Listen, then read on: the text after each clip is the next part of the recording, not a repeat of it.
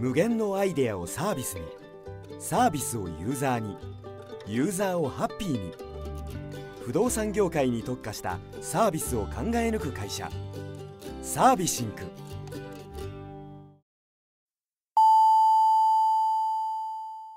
ウェブディレクションやってますラジオ。この番組は東京でウェブディレクターをしている名村がウェブディレクターとして思っていること感じていることをお伝えしているインターネットラジオです。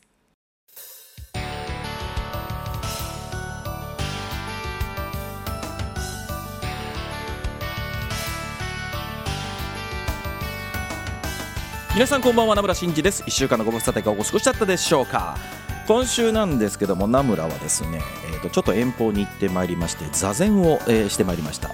1泊2日でね、えーちょっとあるところに泊まり込んで、まあ、2日間ぐらいずっと座禅をするみたいな会にね、えー参加してきたんですけども、えー、とこの番組ではもしかしたら言ったことがあるかな。あの2015年の年末ぐらいからかな、えー、と僕は座禅をするというのを、まあ、大体平日の習慣にしていて1回朝15分から20分ぐらいかな座禅を組んでるんですけども、まあ、とはいえ1日それぐらいの時間ですからたまにですねがっつりやりたくなるんですけども、えー、と2015年ぐらいにその初めて僕は座禅というのに関わった時に、えー、と青森にある観音寺というお寺がありましてですね、えーそちらの方に、まあ、あの座禅の会があるよということでねお誘いいただいて僕行ってきたんですけども、まあ、それからずっと座禅をしたりしております。でコロナになる前はねあの会社でもそういった研修をやったりまあ研修っていうのも行きたいやつが行っといでみたいな感じなんだけどもで僕もまあそれについていって、まあ、1泊2日ただ単にひたすらずっと座禅を組むっていうことをやってるんですがまあ一応僕にはですね普段のこうなんとメンタルというかですねしんどいことがあるとか頭の中で足をこうしようとかいろんなこと考えることがあると思うんだけど、まあ、それをちょっと整理するツールとしてね、えー僕は座禅を組んでおりますけどもね。いやー久しぶりに1泊2日でですねすんごい緑の多い広いところだったんでね、えーまあ、そこの中でちょっとぶらぶら散歩をゆっくり歩いてさせていただいたり座禅を組んだりというようなね、えー、贅沢な時間を過ごさせてきておりました。でまあそんな中ですけどもおはがきいただいておりますのでご紹介したいと思います。ラジオネーム鏡之助さんからいただきました。名村さんこんばんは。今日は僕の今だから言える話を送ります。と言っても先日のことです。今週ですが先日までの激アツの激アツから一転、えー小雨混じり下手をしたら土砂降りの雨な週でした。そんな中で今週はやっちゃいました。仕事からの帰りちょっと雨の切れ目だと思って会社に傘を置いてきました。歩き始めたのもつかの間一瞬で土砂降り。もう逃げるとか避けるとか雨宿りするとかのいとまもないほどの間にもう水のカーテンいや目の前には滝がそしてその滝に突っ込んでいく私足を一歩踏みしめるたびにぐちょぐちょという音。本当に最悪でした。そして最悪はまだ続きました。家に着いて全部着替え風呂に入り温まって寝て起きたら38度の熱。はい。見事に風邪をひいて2日寝込み今ベッドからハガキを送っております。このゲリラ豪雨マジで舐めないようにしたいと思います。名村さんも傘はちゃんと持って出てね。ではまたということでね。いただきましたけど大丈夫かな？これを聞いてる時ってもう治ってるんですかね？いやね今怖いよね風邪ひくっていうのもね。まあいろんななんか疑わしい別のこと疑われそうな感じがするのでまあ普通の風邪だったら本当に良かったんですけども。まあちょっと冷めてあじゃあ冷えてね、えーそのまま濡れて歩いたっていうことでもうおそらくそれが原因だろうと思いますけども早く治していただければなと思います。はい。というわけで今夜も行ってみたいと思います。今夜も30分ナムラについてこい。この番組は不動産業界特化のウェブ制作システム開発でおなじみのサービシンクの提供でお送りいたします。のっけから、えー雨に打たれて大変風邪をひいたというおはがきをいただきましたけども本当にみんな体大事にしてくださいね。僕もそうですけどもね、えー風邪とかひいちゃダメよということですけども。あのー今日97回目になりました。ありがたいことですね。皆さんからおはがきいただいているのでなんとか続いておりますけども100回目が見えてきたんですが、まあ、100回目の告知というよりは100.5回目というのをですねさせていただくことになりました、えー100回目なんでねちょっとイベントなんかなんかしたいなと思ってたんですけどもいろいろいろんな人に話をしまして100.5回目ということでですね本編とは関係ないよということですね。ですのでその日はですねウェブディレクションやってませんラジオということでですね目打ちまして、えーゲスト2人をお呼びいたしましてですね、えーちょっといろんなトーク番組にしようかなと思っております。でゲストをねやっと名前を出すことができることになりました。もういろいろ調整してたんですけども、えー、もしかしたらと思ってらっしゃる方いらっしゃるかもしれませんがゲストですけどもケンプロダクションの声優であります、えー、篠宮剛さんと最上嗣夫さんに来ていただくことになりました。えーと放送日なんですけども8月6日の土曜日21時からライブ配信で2時間やろうかなと思っております。えー、映像配信ということを考えておりますので音声ではなくて YouTube での、動画配信ということになると思いますけども、まあ、その音声抽出をしたポッドキャストも、えー、後日、えー、配信をちゃんとさせていただくつもりでおりますし動画についても YouTube で、えー、配信をしようかなと思っております。で実はもうスタジオも借りておりましてですね、えー、3人ともちゃんと顔が映るというような番組にしたいと思っております。で今 YouTube って話をしたんですけどもいやいやいや名村さんこのウェブディレクションやってますラジオって YouTube ないでしょと思ってる方いると思いますけども実は YouTube でも配信してますえー、ただですねどこれぐらいから途中でね作るのがもう時間が足りなくてあのほったらかしになっちゃってるんですけども、まあ、そこにちゃんと掲載するつもりでおりますので、えー、まあ YouTube はねこのポッドキャストの配信からするとちょっとどうしてもタイミング遅れてからの配信になりますのでリアルタイムで聞いていただく方はあのいつもの通りポッドキャストで聞いていただければなと思うんですがこの、えー、篠宮剛さんと最上通夫さんが来てくれる時に関してはもう YouTube の方を見ていただいた方がいいんじゃないかなと思っております。ということでね、えー、番外編の100.5回目の宛てにですね、ウェブディレクションには全く関係のない、えー、篠宮と嗣夫に聞いてみたいこと、あ、篠宮と最上さんですね、篠宮さんと最上さんに聞いてみたいこと、えー、名村にウェブじゃなくて聞いてみたいこと。えー、普段の今だから言えるありがとうとかごめんなさいとか、え、ちょっと笑える話とかいい話とか、まあ、などなどおはがきを募集しておりますのでね、え、ぜひともそちらについてもおはがきを送っていただければとても嬉しいです。場合によってはねあの篠宮と、まあ、都合が読んでくれるかもしれませんからね、えまあ、それも楽しみにしていただければと思いますし、えー、2人に読んでもらえると思ってたのに名村が読みやがったっていう方はねあのそれは勘弁してください。そういうこともありますということですけども。あ、まあ、そうじゃなくてもねあの100回目がもうすぐ近づいてきましたので、まあ、100回に向けたおはがき。100回目の時にこれを読んでもらおうぜみたいなおはがきをね、えー、送っていただければと思いますけども、まあ、まあ実は今もまだストックが15通ぐらい残っておりますので、えー、俺のが読まれてないぞ私のまだだぞという方もいらっしゃいますからね、えー、そういった方が先になるかもしれませんけども100回目はいろいろおはがき読ませていただこうかなと思っておりますので、え100回目100.5回目についてのおはがきお待ちしております。さて、えー、5月に開催した Web ディレクター育成講座でねいただきました質問をラジオでも答えようコーナーということですけどもずっと続いてますけどもね。今日はですねこちらにしたいと思います、えー、予算の聞き出し方について詳しく聞きたいですというご質問を当時いただきました。みんなもねこれは疑問かもしれませんけど別に僕に答えがあるわけではないですけどもねあのやっぱりね予算ってすごく難しいなと思います。というのが、えー、相手に聞いて直球で答えてくれるかっていうとなかなか答えてくれないよね。えー、例えば100万円ですって予算言ったら、まあ、その相手はどうせ99.99万円とかで出してくるんでしょうみたいなことを思うから言ったらこう足元見られるみたいなことがね発注者側さんはどうしてもそういうことを思ってしまうと思います。えー、ですのでなかなか予算を聞き出すのは難しいんですけどもこの金額に関してやっぱり難しいのは受注できる金額と自社で利益が出る金額で相手が発注できる金額っていうのが、まあ、いくつか要素があるわけですよ。でこれをどう読むかっていうところですよね。で僕もなんか後で考えたらもっと高くでも別に問題なかったことなんか自分たちの利益こんなに削らずに安くしなくてもよかったっていうこともあればなんかめっちゃ値引きしてもこれ以上はもうケツの毛も抜けませんみたいな感じで考えてるのに高いっすみたいなこと言われて嘘みたいなこともねやっぱあったりします。でやっぱり金額でこの見積もりっていうもので言うならば、えーとまあ、先にどうやって聞き出すんですかっていうことで言うと直球で僕はとりあえず聞きましょう。あの聞くのはただです。で、まあ、聞いてみて、うん、ちょっとそれはねって言われたらまあしょうがないなと思います。であとはもう一個ね僕昔からやってるのはいいくらですかって聞いた後にいやちょっと教えられないみたいな話になった時にじゃあ出せて最大どれぐらいですかってもう一回聞きます。でこの時に答えてくれたとしたら僕はその8掛けぐらいが一応適正価格なんじゃないかなと思うようにしてますなんとなく経験則だけどねただまあ出せて最大っていうのもこう即興あの直球で答えてくれるかどうかって分かんないけどね。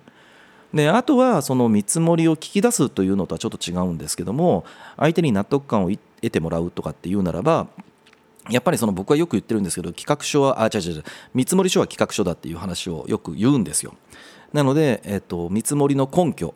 工数であるとか、まあ、どういった作業をするのかとか、まあ、そういったことがちゃんと事細かにやっぱり見積書というものの中には書かれてるべきだなというふうに思っておりましてでその中で相手相手に対して最低限理解をしてもらえるような書き方。ですのであんまりフォーマットにガチガチに固めてしまうとその説得力のある見積書にしづらいみたいな、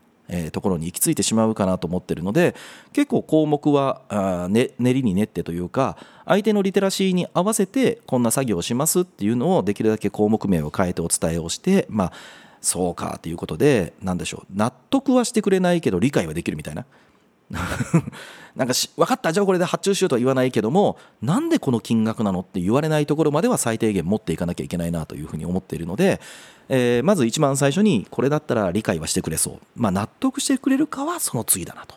いうところまででもいかなかったら絶対納得はしてくれないのでいきなりね理解もしない人は納得もしてくれないから。ということで、えー、僕としては、えー、まずこう予算というのは聞いてみましょうと。で、えー、考えなきゃいけないのはうちの会社で受注をしたい金額利益が出る金額相手の方がこれなら発注いいよと言ってくれる金額これがどこなんだろうっていうことをやっぱり考える。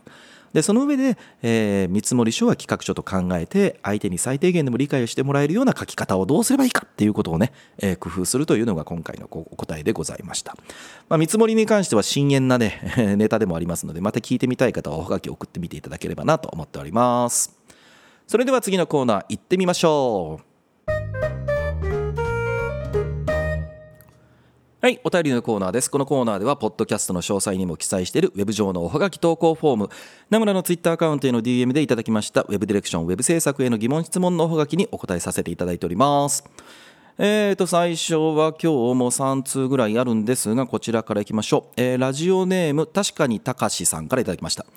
名村さんこんにちはいつもラジオで仕事に役立つ考え方を指南いただき大変参考にさせていただいておりますまあそんなに、うん、指南ってことではないんですけど まあいいやありがとうございます。最近ですが、えー、早速ですが最近の悩みについて相談させてください。私は小さな会社のウェブ制作ディレクターで社長でもある PM と共に仕事をしています。社長が顧客とのファーストコンタクトとお金関係を担当し企画がある程度決まったら私へバトンタッチ制作に入るという流れです。社長と私どちらも顧客と電話やメールでコンタクトを取れる状態にあるのですが顧客から社長に対してのクレームが私に来ることに困っています。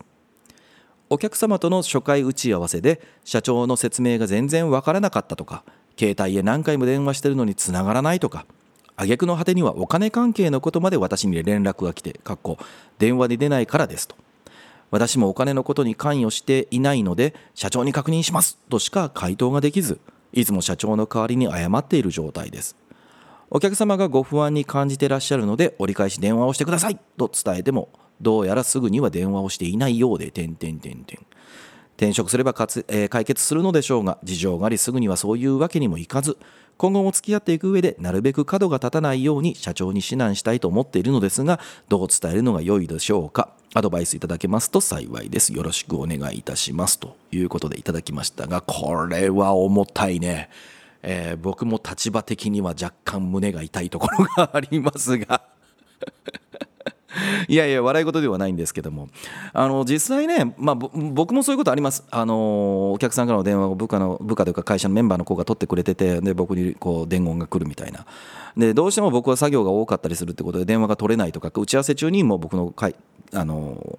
携帯にね電話がかかってきてあ今ちょうどどうしても出れないなと思って折り返ししようと思ったら、まあ、次声かけられてみたいなことでついついついがあって朝に電話いただいてたのに折り電できるのが夕方になっちゃいましたみたいなことはなくはないです。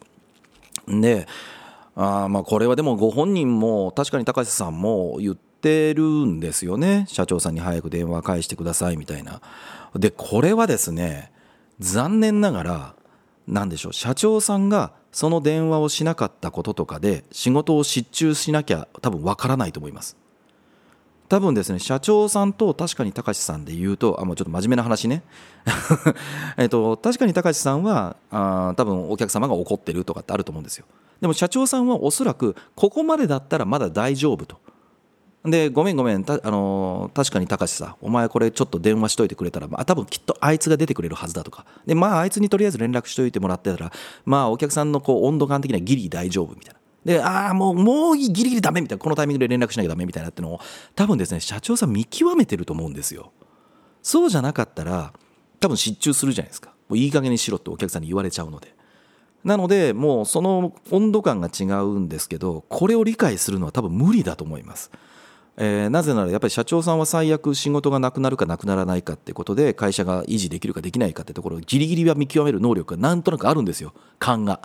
これは。僕も分かります。なのでこの勘を理解するのは多分無理なので、えっと、そういう意味で言ってしまうともうこのことに気を,、ま、あのうんなんで気を揉んでしまうのはもう確かに高橋さんが逆に心やられてしまうのでもう言いましたよって言ってもうさらっと言うしかないと思います。ね、もういやいい加減しない。もうでそこ本当に茶化していやもうこれいい加減しないと本当にお客さんに切れられますよと。切られますか？切られますよっていうことをもうぐっちぐっちぐっちぐっちねちねちねちねちですね。重たくないように言っていくしかないと思います。でそれは多分どんな言い方をしてもおそらく社長さん聞いてくれないと思います。あの大体世の中の社長って社会不適合者なんで、えーそういうものです。人の話は聞かないので。まあ言う分かんない。僕はあの確かに高橋さんの会社の社長さんじゃないからなんか分かんないかもしれないんだけどでも本当そんなもんじゃないかなと思っちゃうんですよね。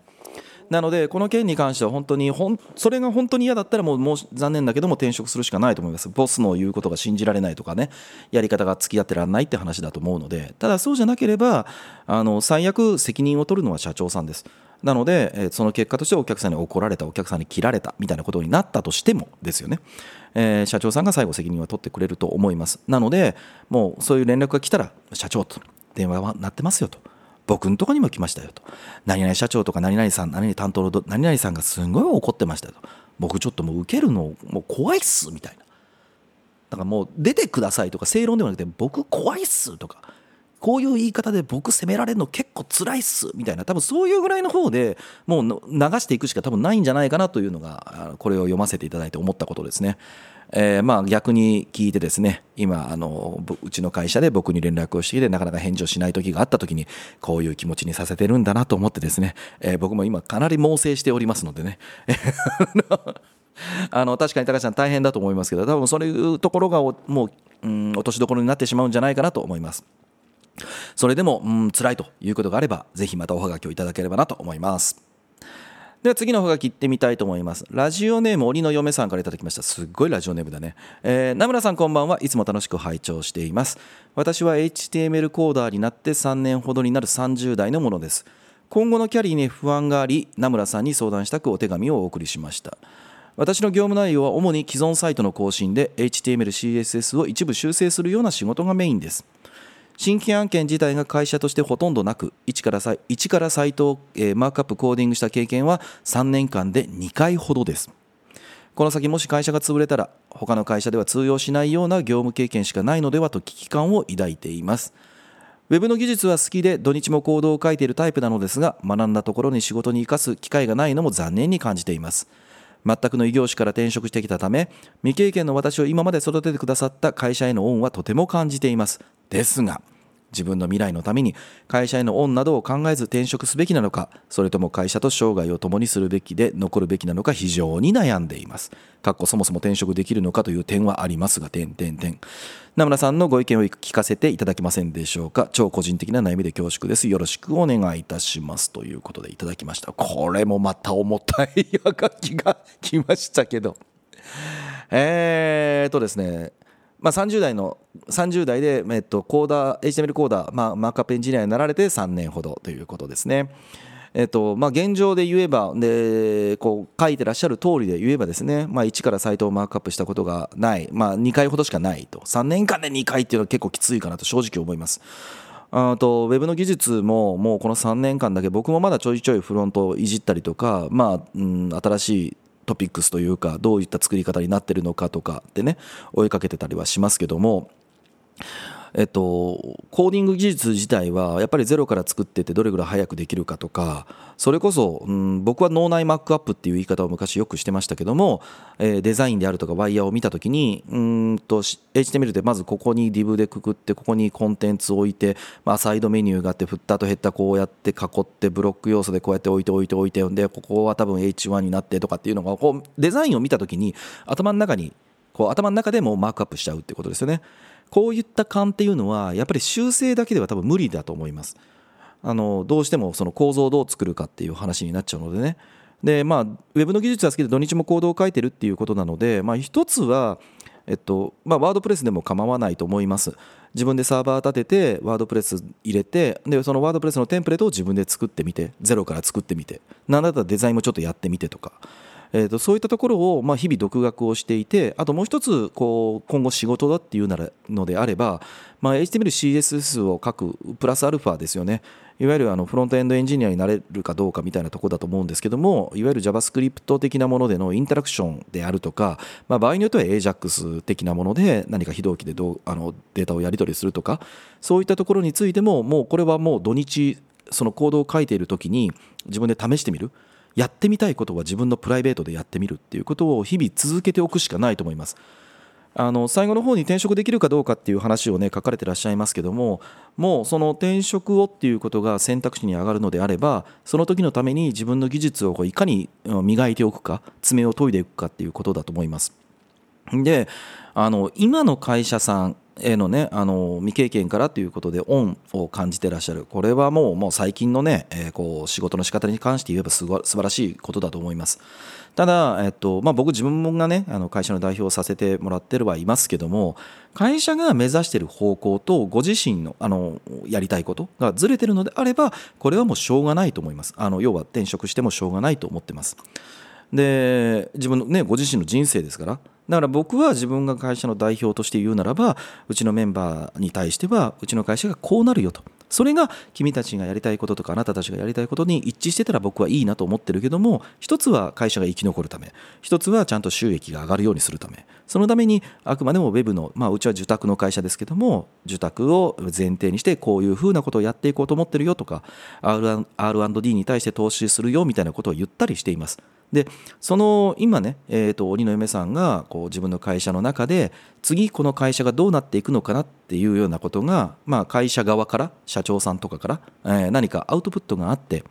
うん、それであればまだしばらくいてもいいと。HTML を書くことはそんなにガリガリゼロから書くことはないけども、えー、ここの会社でやっていきたいと思うのであれば僕はあの今のままあのずっと在籍してらっしゃるのも一つだと思います。ただ、えーと、何度も言いますけどもマークアップエンジニアとしてっていうスキルセットののことをね、えー、考えるのであればうんご自身で爪を磨くようにしてスキルを積み上げていく。そういったことは日々ちょっとやっておいて、えー、何か何かあった時に自分がこういったスキルがありますと、えー、仕事ではやってないけどもプライベートでこういうことをやっています。なので多分言われたことはできると思いますみたいなところ。そこには自分でやっぱ持っておいておかないと、うん、いざ動かないといけないって時にできないと思いますしもう一つあるのは今いらっしゃる会社が次こういうことやるぞと言った時にちょっと鬼の嫁さんとこういうことやってほしいんだけどできるみたいな話をいきなり振られた時ですよね。それがいつそれが振られるかはもう正直わからないです。でも、うんと、やっぱり会社としてっていうならばその準備をしてた人にじゃあお願いって言うわけですよ。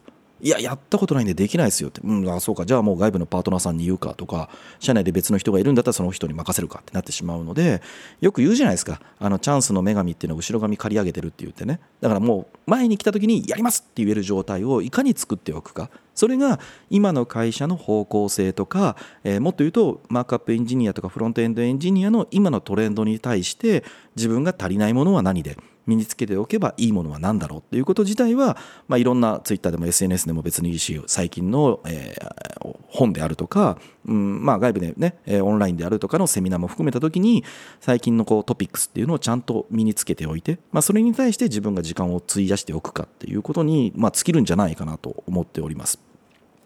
ですので、まあ、転職するしないっていうのも含めてその自分がこの会社でやっていきたいかやっていきたくないかその会社が今後どうしたいって言ってるか言ってないか言ってるんだとしたらそれに対して自分がまあやるぞと思えるのかうわそっちの方向だったらごめんなさい社長っていうのかっていうのもいろいろな条件があるのでそこを含めて判断して、えー、HTML マークアップ、えー、フロントエンドエンジニア、まあ、そういったところに携わっていただければなと思っております。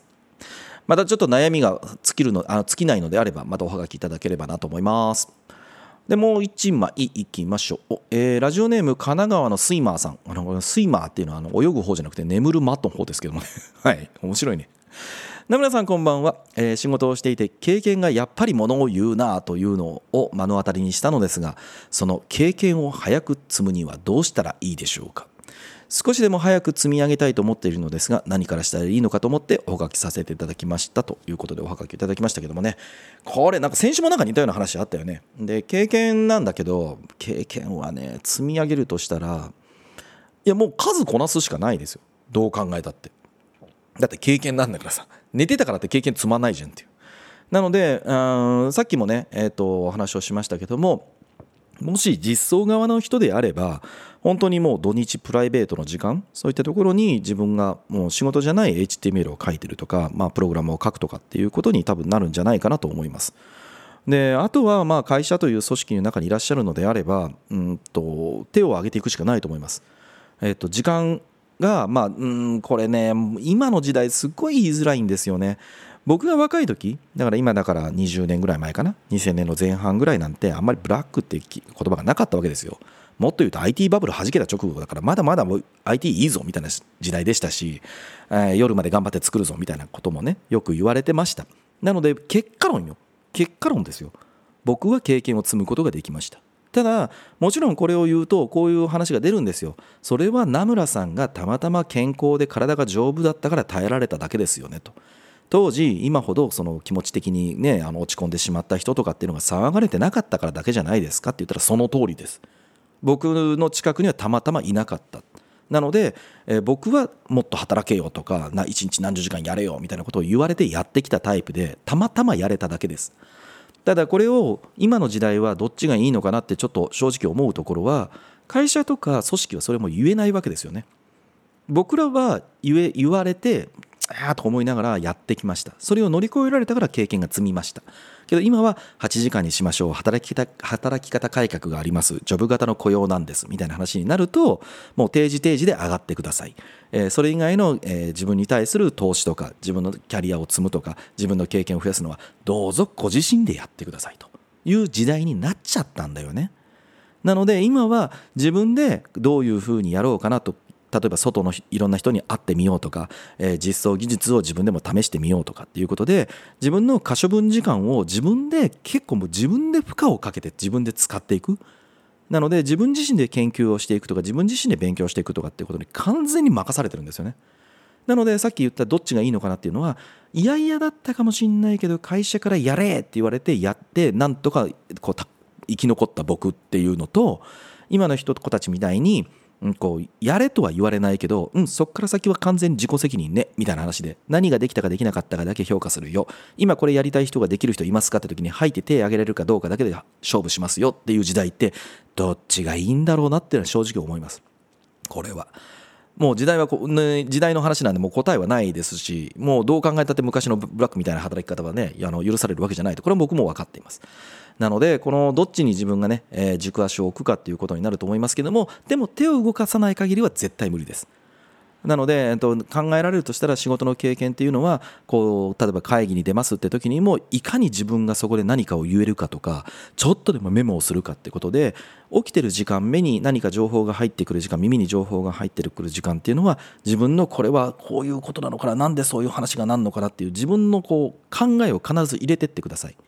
ちょっと前に企画のね話をした時に目に映るものには全部ツッコミを入れてくださいみたいな話を多分したと思うんだけどさそれと同じで今なんでこの話をされてんの？それって俺には関係ないああ知らない知らない眠たい話だグーみたいな話じゃなくて全部これ自分だったらっていう当事者意識を持っていろんなことにの立ち向かうというかね付き合っていけばそれはちょっとずつでも経験には多分なっていくと思います。要は思考力とか考えるとかっていう意味でね。なのでそれを日々自分に課していただければいいんじゃないかなと思っております、えー、ぜひ頑張ってみてください。というところで皆様からのウェブディレクションウェブ制作の疑問質問のおはがきをお待ちしています。ウェブ上のおはがき投稿フォームナムラのツイッターアカウントへの DM からラジオネームをつけてお送りください。これからも楽しいおはがきお待ちしています。はいエンディングです、えー出演情報になりましたけども名村ですけどもですね、えー来週になりました1回リスケになったやつですけども来週の2022年7月21日に全国放送のコミュニティ FM ラジオ週刊ノビータイムズに出演することになっております。えー7月21日の19時から20時55分までの放送中に20分ぐらいですけどもね、えーウェブ制作と、えー不動産業界でどういうふうに IT とか DX なんですかみたいな話をさせていただくゲスト出演をね、えーさせていただくことになりました。お聞きいただくのはですね配信をしている曲をラジオ,、えーラジオで受信できるエリアに住んでいらっしゃる方かあと,、えー、とサイマルラジオでねウェブサイトでも聞くことができます。でそれ以外でもですねあの今回ナムラが出演する番組は音声配信メディアのボイシーですね。翌々日の土曜日、うんですから7月23日に、えーそのナムラが出演した部分だけ、えー配信されますのでそれをお待ちいただければと思っております。ボイシーではですね、え今回の、番組の DJ を務めている DJ のびーさんという方がやっぱりボイシーでパーソナリティをしてるんですけども昨日の経済を毎日5分でという番組で、え再放送になりますのでねそちらも楽しみにしていただければと思います。でもこちらは明日になりましたけども、え7月16日土曜日21時からディレクター談義ボリューム15ということで、え役に立たない哲学の話という内容でね、え僕と長田さんでお話をさせていただこうかなと思っております、まあ、今回ねぱりね真面目なんだろうねタイトルがね、えーおかげで全然人が集まってないんですけども。もし明日まだいいよという方がいらっしゃれば直前でもいいので参加していただければなと思っております。でまあ、あの思考力とかどういうふうに生きていくかとか今後ね、まあ、いろんなものが変化する、まあ、これをブーカとかね言いますよね。予測不可能な時代に生きるっていう時になんか自分の拠り所になるのってなんだろうねみたいな話を長田さんとねいろいろ話をしてみとみようかなと思っておりますので無料のイベントになっておりますのでぜひ、えーご参加いただければと思います。イベント告知サイトコンパスで募集は開始しておりますのでぜひお申し込みいただければと思います。えーということでですね、えー番組へのお便りたくさんお待ちしております。ウェブディレクションやウェブ制作の疑問質問から今だから言えるありがとうごめんなさいといった日々のお話まで幅広くお待ちしております。